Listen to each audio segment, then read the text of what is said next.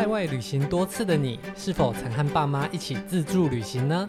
这次我将挑战带着爸妈前往欧洲，开启一场小冒险，在欧洲最有名的各大景点展开一场巡礼。准备好迎接不一样的旅行了吗？我是 Shane，我是灿妈，Let's go，Let's go。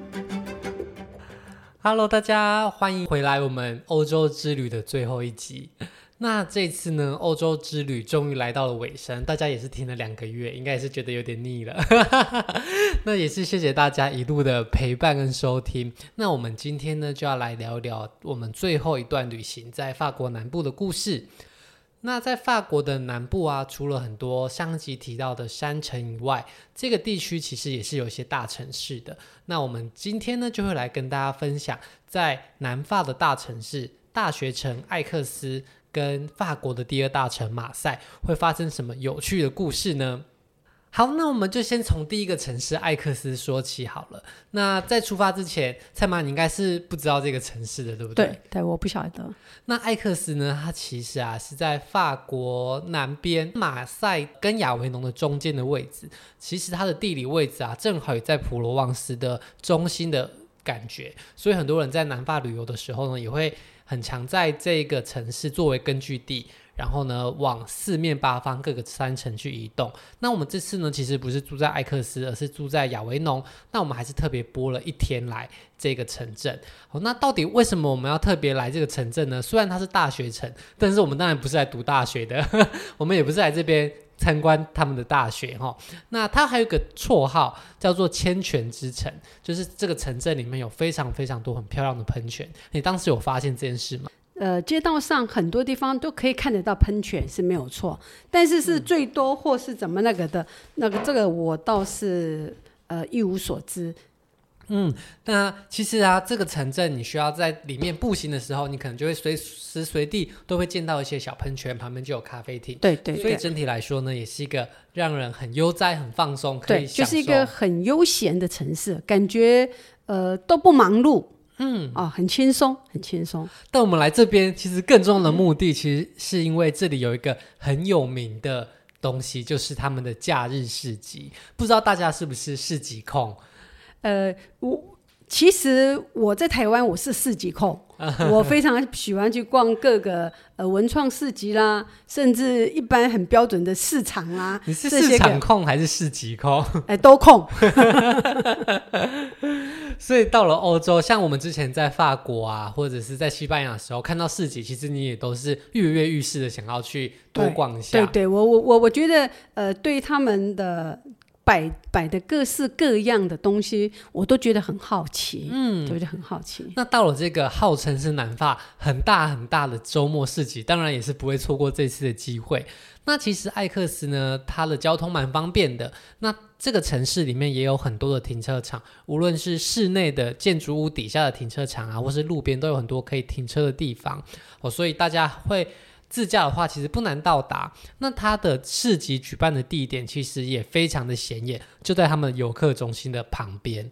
哦，那游客中心是一个很大很大的圆环，中间就是有一个超大的喷泉，因为这里是千泉之都嘛。对，那我们发现说它的街道很干净，两边也很宽，哈、嗯，两边都摆着很宽啊，行人要去逛要去走，呃，都觉得很顺畅。而这个喷泉真的是超大哦，就是。照片你可能要拉广角才拍得下这种大小。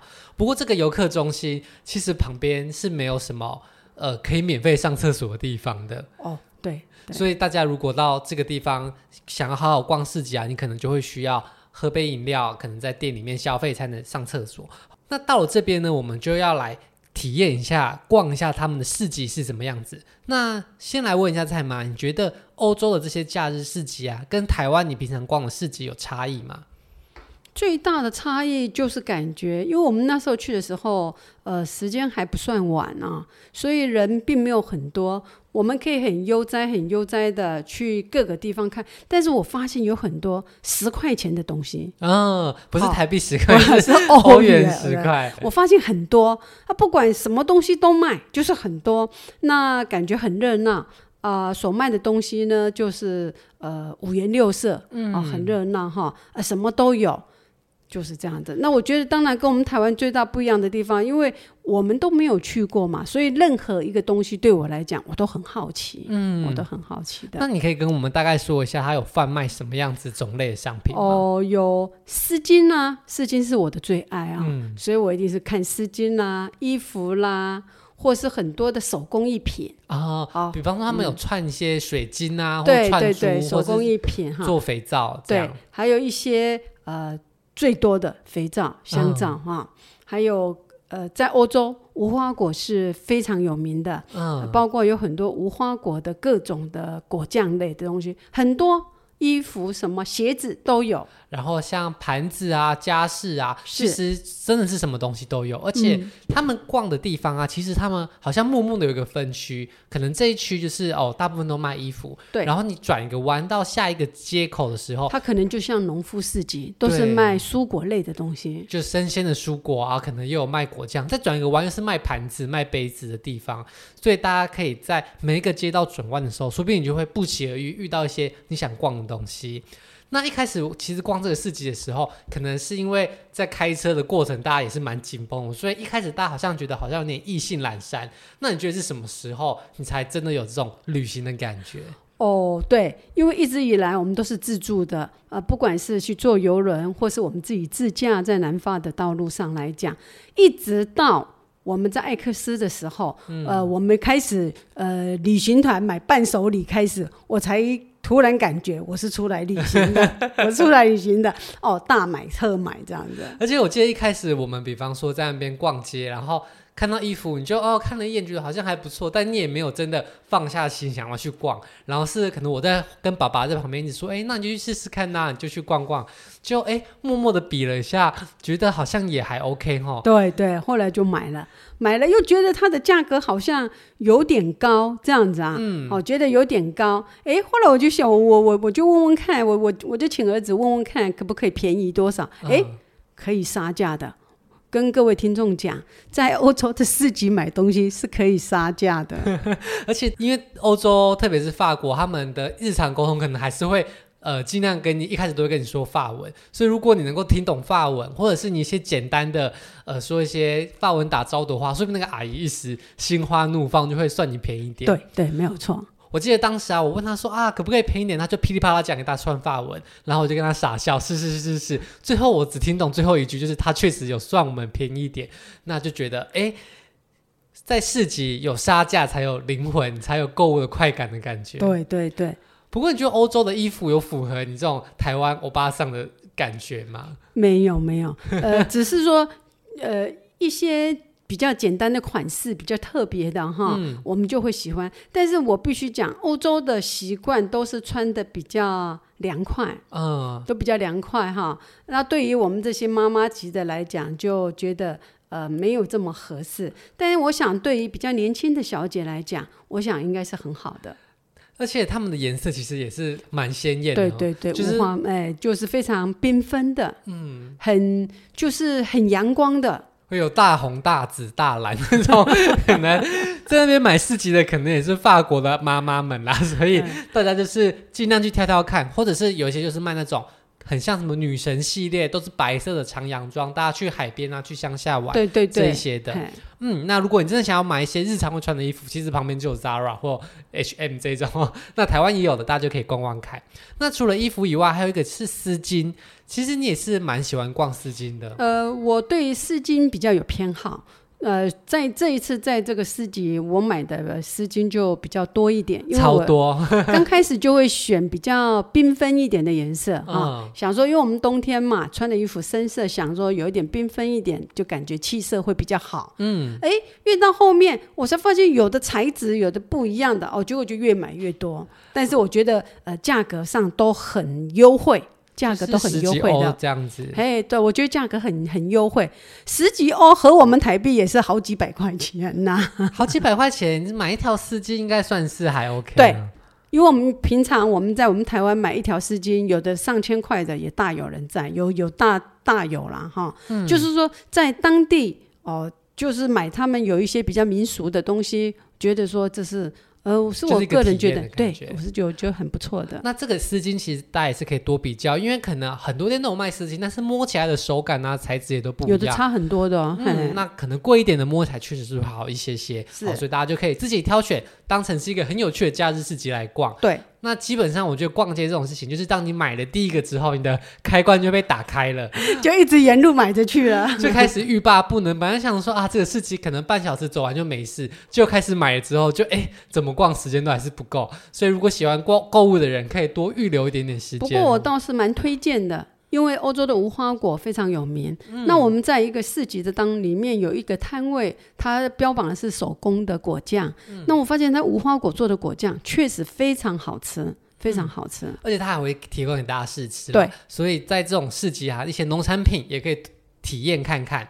好，那离开艾克斯这个城市之后呢，我们就来到了马赛。马赛应该是蛮多人都有听过的地方。那其实呢，它是法国的第二大城市哦，就是仅次于巴黎，人口第二多的地方，所以可想而知，它是一个非常热闹、非常拥挤、非常多人的地方。哦，那到欧洲啊，这么多观光客、这么多居民的地方，很常就会让人家觉得，哎，是不是它的治安好像不太好？那事实上呢，好像确实也是比较容易有一些小偷啊，或是各种。治安要注意的部分，但是我发现马赛的人呢，哈，跟他的交通啊拥挤的状况，我觉得比巴黎来的更夸张，嗯，更夸张。那巴黎有像我们去的地方，有的路还就是马路还道道路比较宽比较大，那在马赛的话，真的它的路都非常的窄。但有可能是我们在巴黎也没有开车，所以就就会觉得没有那么的紧张。好，那到了马赛，因为它是一个蛮历史悠久的城市了。那刚刚提到人多车多，路又小，哦，真的真的，所以在这个城市就会非常容易的塞车。好，那塞车以外呢，你也会很难停车。那你停了车之后，又会很怕被人家偷，嗯、所以要开车玩这个城市是有一点点压力的。那如果你真的不想要冒这么大的压力，想要坐火车也是可以。只是呃，交通部分，你在马赛这个城市啊，到各个景点也没有那么多的大众运输跟交通工具，所以我觉得对于自助旅行的难度是稍微高一些些的。不过为什么费尽千辛万苦我们还要来马赛呢？就是因为马赛也有一个超级有名的东西，就是马赛鱼汤。汤嗯，那这个也是你当初指定要吃的，对不对？对，我当初因为呃。儿子在多年前去的时候，他拍一个马赛鱼汤给我看。那我觉得那个马赛鱼汤所呈现出来非常丰富，非常澎湃啊！我就说我我这次我就有，有安排马赛，我就说我第一个我就说我要去吃马赛鱼汤。其实马赛鱼汤也是我一个遗憾哦，因为当时我也是到马赛嘛，不过我那时候在欧洲的行程是蛮当天才安排的，所以有些餐厅根本来不及定位。那大家如果在马赛鱼汤这个栏目搜寻的话，会发现很多台湾的部落客都会推荐一间餐厅叫风凤。那这个餐厅就是好像大家说 CP 值很高，所以非常推荐大家可以去品尝的。我当时就为了。这个推荐特别跑到这个餐厅的门口，然后呢，我还要从呃火车站走路走，可能半个小时到餐厅门口，才发现哎，这间餐厅没有开门。然后我想说没有开，是不是中午没有开，下午就会开了？我就在这间餐厅门口坐了三四个小时，才发现这一间店就是没有开。然后我就抱持这个遗憾，然后只好在观光区随便找一间呃观光客会去的餐厅，点了马赛鱼汤，嗯、吃了之后发现啊。不怎么样，我那时候想说，是不是我没有认真做功课，嗯、所以我吃到了一碗很不怎么样马赛鱼汤。嗯、所以虽然我也吃过了，但是我这次也是跟你一样觉得，嗯，我一定要吃到更好吃的马赛鱼汤，而特别来这边预定。好，那其实这个餐厅呢，在 Google 上就可以预定了。附近有一间米其林餐厅，也是有马赛鱼汤，所以大家就可以自己评估看看预算到哪边。像这个比较。呃，平价的家庭餐厅，它一份的鱼汤也可能也是要近五十欧元，其实是不便宜的餐点哦，所以大家可以斟酌考量哦。那不过一般我们是不会觉得一个人一定要点一份啊，三四个人需要一份那就 OK 了。所以大家就是记得先查询好餐厅到底有没有开门，然后也要先预定，才不会好不容易到了法国，结果空手而归。对对对对，那。经过千辛万苦，我们还特别从艾克斯开车来这边，提早结束市集，就是为了想要来喝这碗马马赛鱼汤。那原本一开始你对马赛鱼汤的期望，它会是一个什么样子的汤？就是一个大大的锅哈，然后上面就有鱼啦、虾啦，摆的很丰盛这样子。像一个海鲜拼盘这样，就像一个海鲜盅这样子。那那个汤你觉得会是什么样子的口感？我觉得汤应该是有，因为我那时候看的照片是有一点红红的。嗯、那我的印象当中可能就会有一点，因为海鲜嘛，嗯、就会有一点番茄啦、洋葱那些去熬的汤汁，嗯、应该是有一点酸酸这样子。因为夏天嘛，嗯、才才觉得说比较开胃，比较好吃这样子。嗯、那实际上的马赛鱼汤呈现出来，你还有印象是长什么样吗？好像有点像咖喱的颜色，是吧？就是马赛鱼汤，好像据说它就是褐色的、红色的。好，那它呈现形式就是有一个主厨，他就会拿着一锅汤，然后那个汤就超浓哦，它就真的是类似那种便当的咖喱那个稠度。它也不是汤，但它也没有浓到像酱，它就是浓汤，然后就会把这个汤舀在碗里，那碗里就是一盘清清的，就是红褐色的汤。那刚刚有说你觉得喝起来会是一种。番茄啊，酸酸甜甜，有洋葱海味，有点像是西班牙海鲜炖饭那种感觉。嗯、那实际上吃起来，你觉得是什么味道？我不喜欢。对不起，这样子可能太直接了。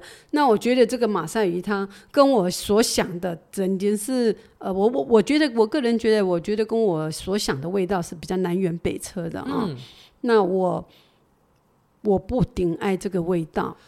那其实马赛鱼汤啊，喝起来并没有刚刚提到什么番茄味啊或洋葱味，它就是非常多海鲜煮在一起，然后加马铃薯，变得浓浓稠稠的味道。不好意思，可是我就是吃不出它的所谓的什么新鲜味啦，或是什么特别之处。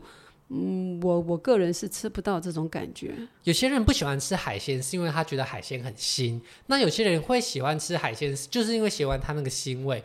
但我觉得，呃，它不腥。嗯，可是也没有鲜。对，我觉得以我们平常可能没有拒绝紫海鲜来说，我们可能会期待喝到一碗很鲜甜的鱼汤，对那种感觉。对，不过我觉得它喝起来其实有一点点土味，然后有一点点呃，我觉得就是啊，要怎么讲比较不伤人，就，就不知道怎么形容它这个味道。呃，你你说像。当然没有咖喱的颜色这么深，但是它的颜色也是对于一个汤来讲，我觉得那个颜色好像过浓了。好，我们不要用我们的语话来批评他。我上网找到一段，oh, no, no, no, 不能批评。对对对，对，我们讲别人怎么批评的。我之前在维基上啊，有看到一个作家余秋雨，他有写马赛鱼汤，他描述什么味道？毕竟他是诗人，嗯、他说的话就是比我们比较文绉绉。对，但是我觉得他说的很好哦。嗯、他说这个鱼汤啊，略呈浑褐色。那一喝之后，他就皱起了眉头。不能说难吃，但是又腥又咸，是一种平庸的口味。他说他是个喜欢吃鱼不怕腥的人，但是对于这种完全不做调味的腥味，还是不敢恭维。他是这样说啦。哦，那这位诗人跟我的讲法有一点相同，就是感觉味道很浑浊，不是他东西都，就是味道很多很多东西。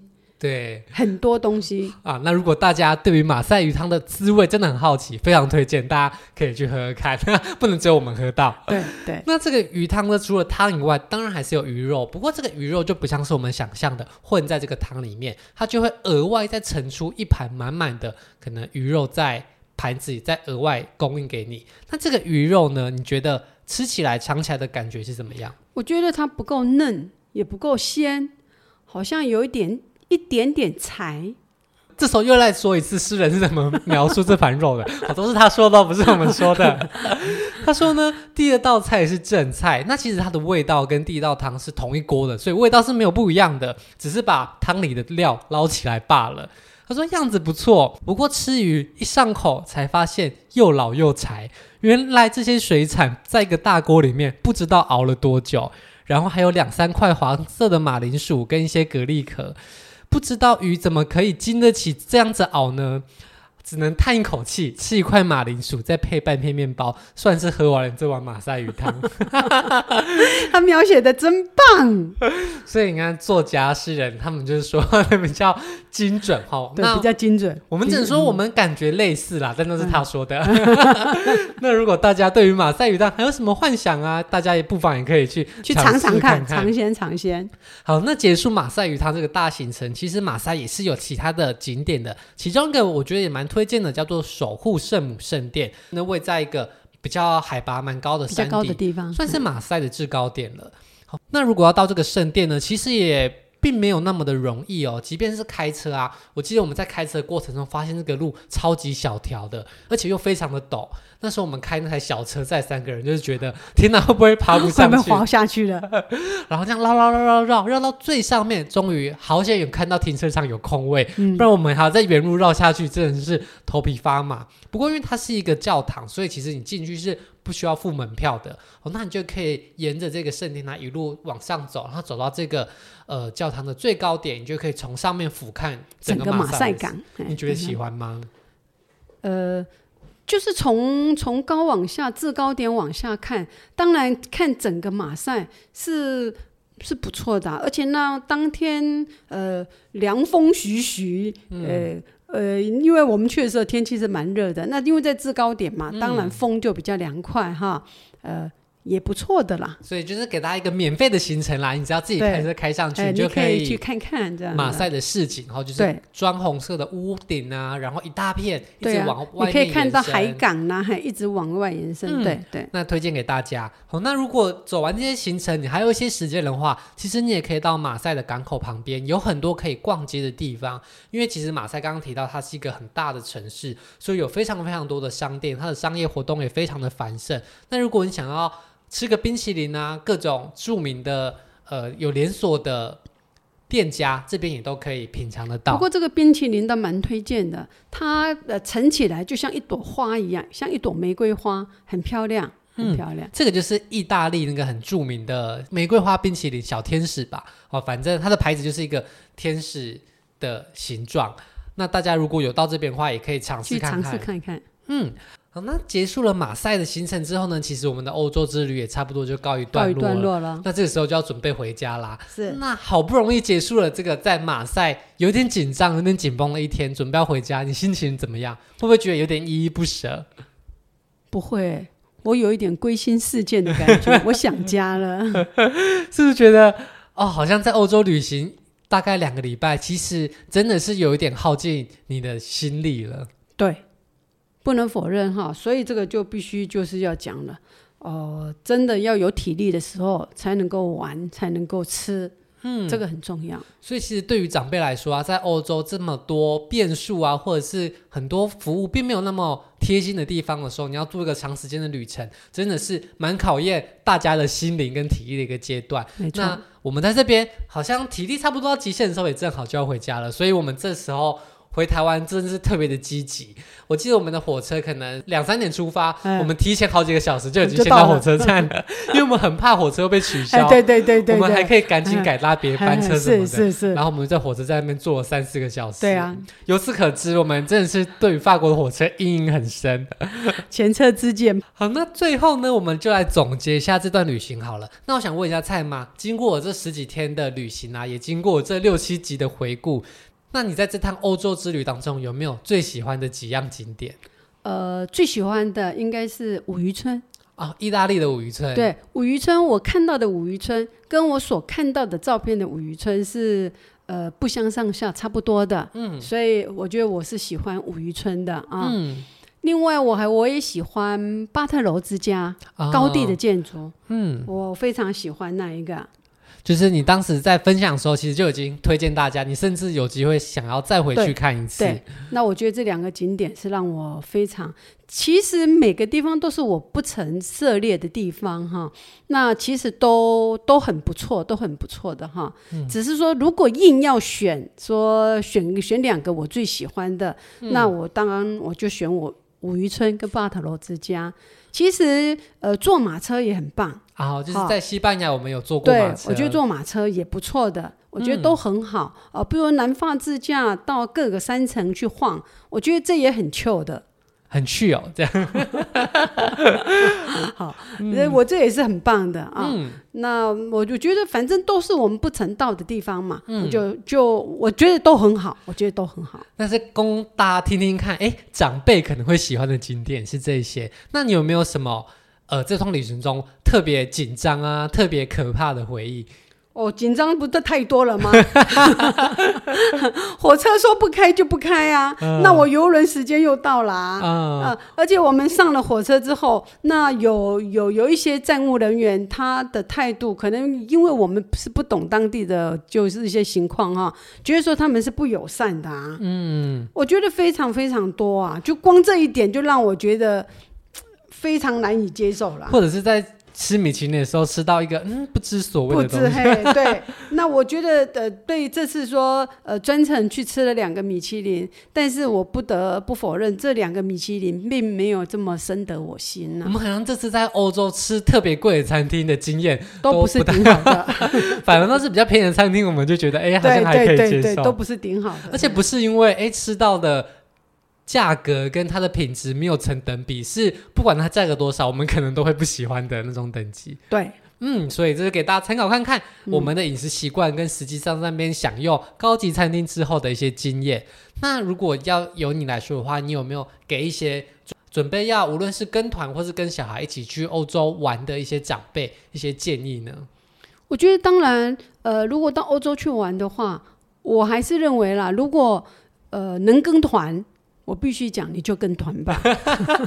这样子，我真的是 不是因为呃，我们这个这个前提就是，如果你今天你也可以有国际驾照，你也可以开车，或是你的语文很好的话，当然你跟你的小孩一起开车，一起游玩，这是非常好的一件事情。嗯、但是奈何。我我我不是个很好的神队友啊，我没办法做到这一些，所以我就看到说一个人光很忙很累这样子，所以我认为说如果长辈呃我们不能够呃帮忙很多事的话，我倒是认为啦，其实这个景点当中我必须讲啊，我也很紧张，我也会害怕，嗯，好，我都会。但是我又不能告诉小孩我害怕，我甚至连连一一个不好听的话我都不能说出，因为他已经比我感到更抱歉了啊！你怎么能够让他心里再觉得说好意带我们出来玩，造成我们这么这么多的遗憾，或者说紧张？就很多时候想骂骂不出口，这样如果跟团就可以就是不不不，没有想骂，没有想骂，只是觉得很心疼，我们都帮帮不上忙。嗯、所以对于现在要出发到欧洲的呃长辈们啊、除非。呃，你是有两个小孩或是三个小孩的陪同，嗯、那当然这是非常好的，因为自由行是比较好的。嗯、你想到哪里去，想吃什么都可以。嗯、你跟团的话有一定的限制，嗯、这个地方你不能去，那个地方你不能去。好，比如说你可能凯旋门你上不了凯旋门，嗯，好，你只能够路边走走看看而已。很多很多自由行是你跟团的人比不上的啊、呃，比方说在五渔村花一整天时间在那边走、啊，我可以走了五个渔五五渔村，但是因为如果你跟团的话，他可能走马看花，可能一个两个或三个哈，就大同小异的，他就离开了。或者是你就没有办法在一个城市坐马车这样子关，对，你就不可以了。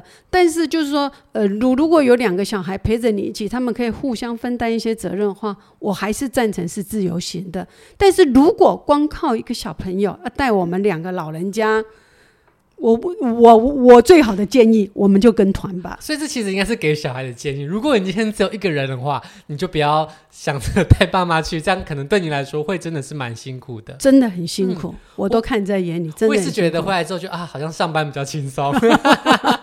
那如果已经来不及了，他们头都已经洗一半，票都订了，房间都订了，嗯、就是已经被迫要出发了。那你会不会建议长辈们要先做好什么样的？准备才不会给小孩太大的压力，哦，对，就是或者给自己太大的痛苦。反正就是嘛，是船到桥头自然直嘛，啊，这个不开就等下一班吧。哦，你必须要有一个告诉自己啦，什么都没关系，什么都没关系。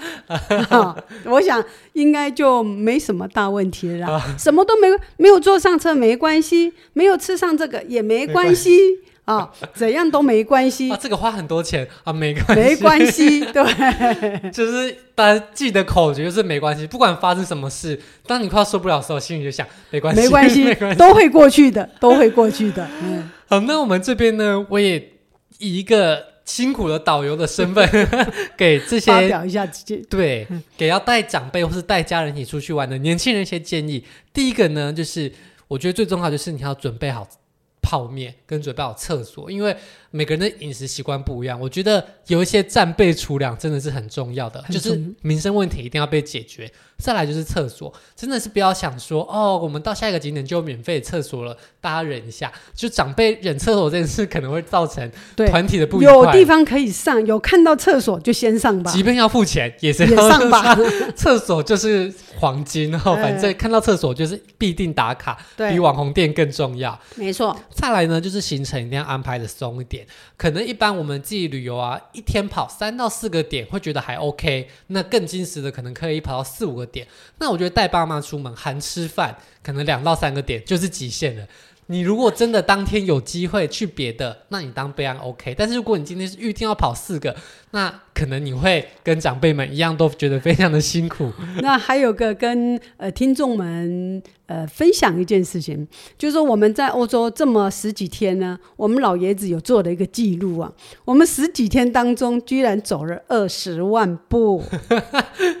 十一天两万步哦，所以要几乎几乎了，好好的评估。而且我们还是有自驾的，对，而且我们几乎，我觉得自由行哈，体力是一是一大考验呐哈。嗯，而且我觉得走路是很需要的，嗯，是很需要。你能够走得快，走得慢是一回事，你能走是非常重要的。嗯，所以一定要提早洗脑大家。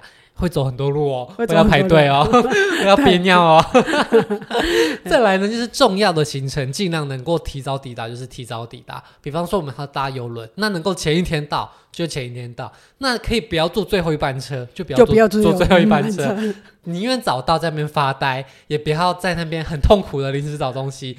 而且你要带长辈，你没有办法丢下他们，或是他们没有办法帮你做任何事情，你要一个人去处理这些事情的时候，其实你也会很担心大家的状况。对，哦，所以不要把自己抓那么紧。好、哦，行程越少，那你就会过得越快乐。那最后一个就是爸妈身上也不要让他们带太多钱啦。哦，主要也是怕危险或是治安的部分。钱呢，就是自己带一些行李，带一些，其实大部分都是可以靠刷卡解决的。不过我想插句哈。大家都说欧洲呃小偷很多或怎么样，可是我去了这十几天，我不晓得是我我我我我大拉拉的搞不清楚还是怎么，我觉得好像没有小偷这件事情呢。我觉得有可能是因为我们本来就很警觉这件事情的，嗯、所以就会特别的小心，小偷可能自然就不会找上你。嗯、对，那也有一说呢，就是因为那时候我们去的时候，疫情可能刚过，观光客还没回流，嗯、所以小偷也还没有回流，还没有准备好，他们也还没上班，所以这个呢，可能还是大家要自己做斟酌，安全跟这方面还是得注意一下。那最后一点，我觉得应该也是大家最关心的。就是我们特别啊来安排自助旅行，很大的一部分，除了行程弹性以外，就是价格也可以尽可能的呃压下来，压在一个合理的接受程度。大家可以先猜猜看，我们这十四天那。坐了游轮，吃了两三餐米其林，然后饭店也都是住还不错的饭店，都没有住 Airbnb 或者是青年旅馆。我没有，我们住的饭店都不错的，嗯。然后我们几乎吃啊、用啊、买东西都没有特别省钱，当然没有特别去买名牌啊、精品，但是我们吃跟喝都没有，我们都没有刻意说要捡便宜的，我们都只有挑自己喜欢吃的。对，没有特别省钱，都只能吃超市的东西。当然有时候方便也会吃超市。但其实几乎每天、嗯、很少很少，好像有在南法的一一两个早餐而已。对，那其实大部分我们都还是在外面吃的。嗯、那这样十四天的行程，如果扣掉机票，一个人大家会估多少钱？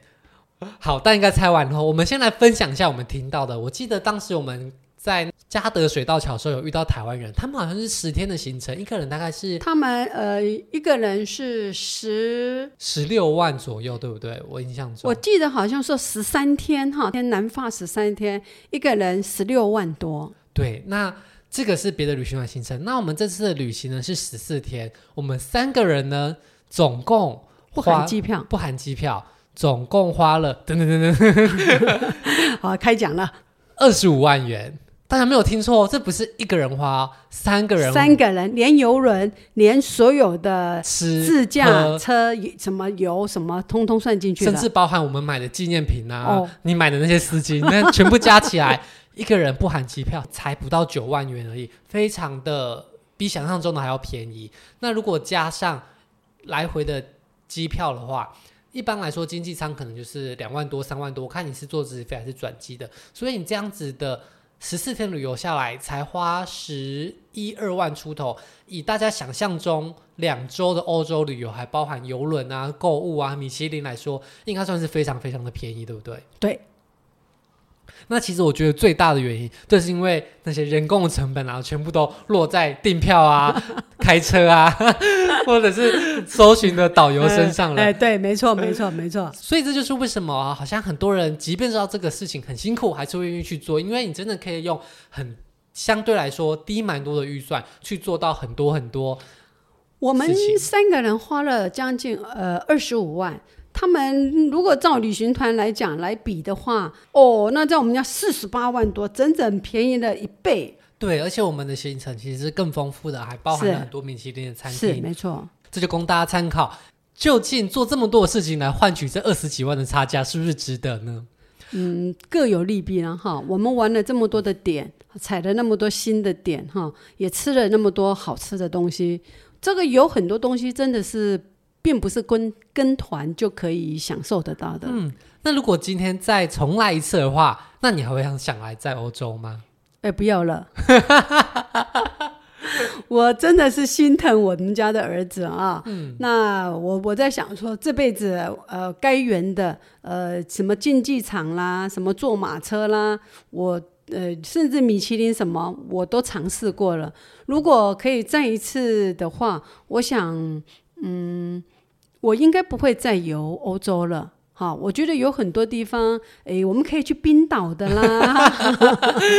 这时候听到开始啊背后又流冷汗，想说去法国为什么头痛了？去冰岛 带凉了。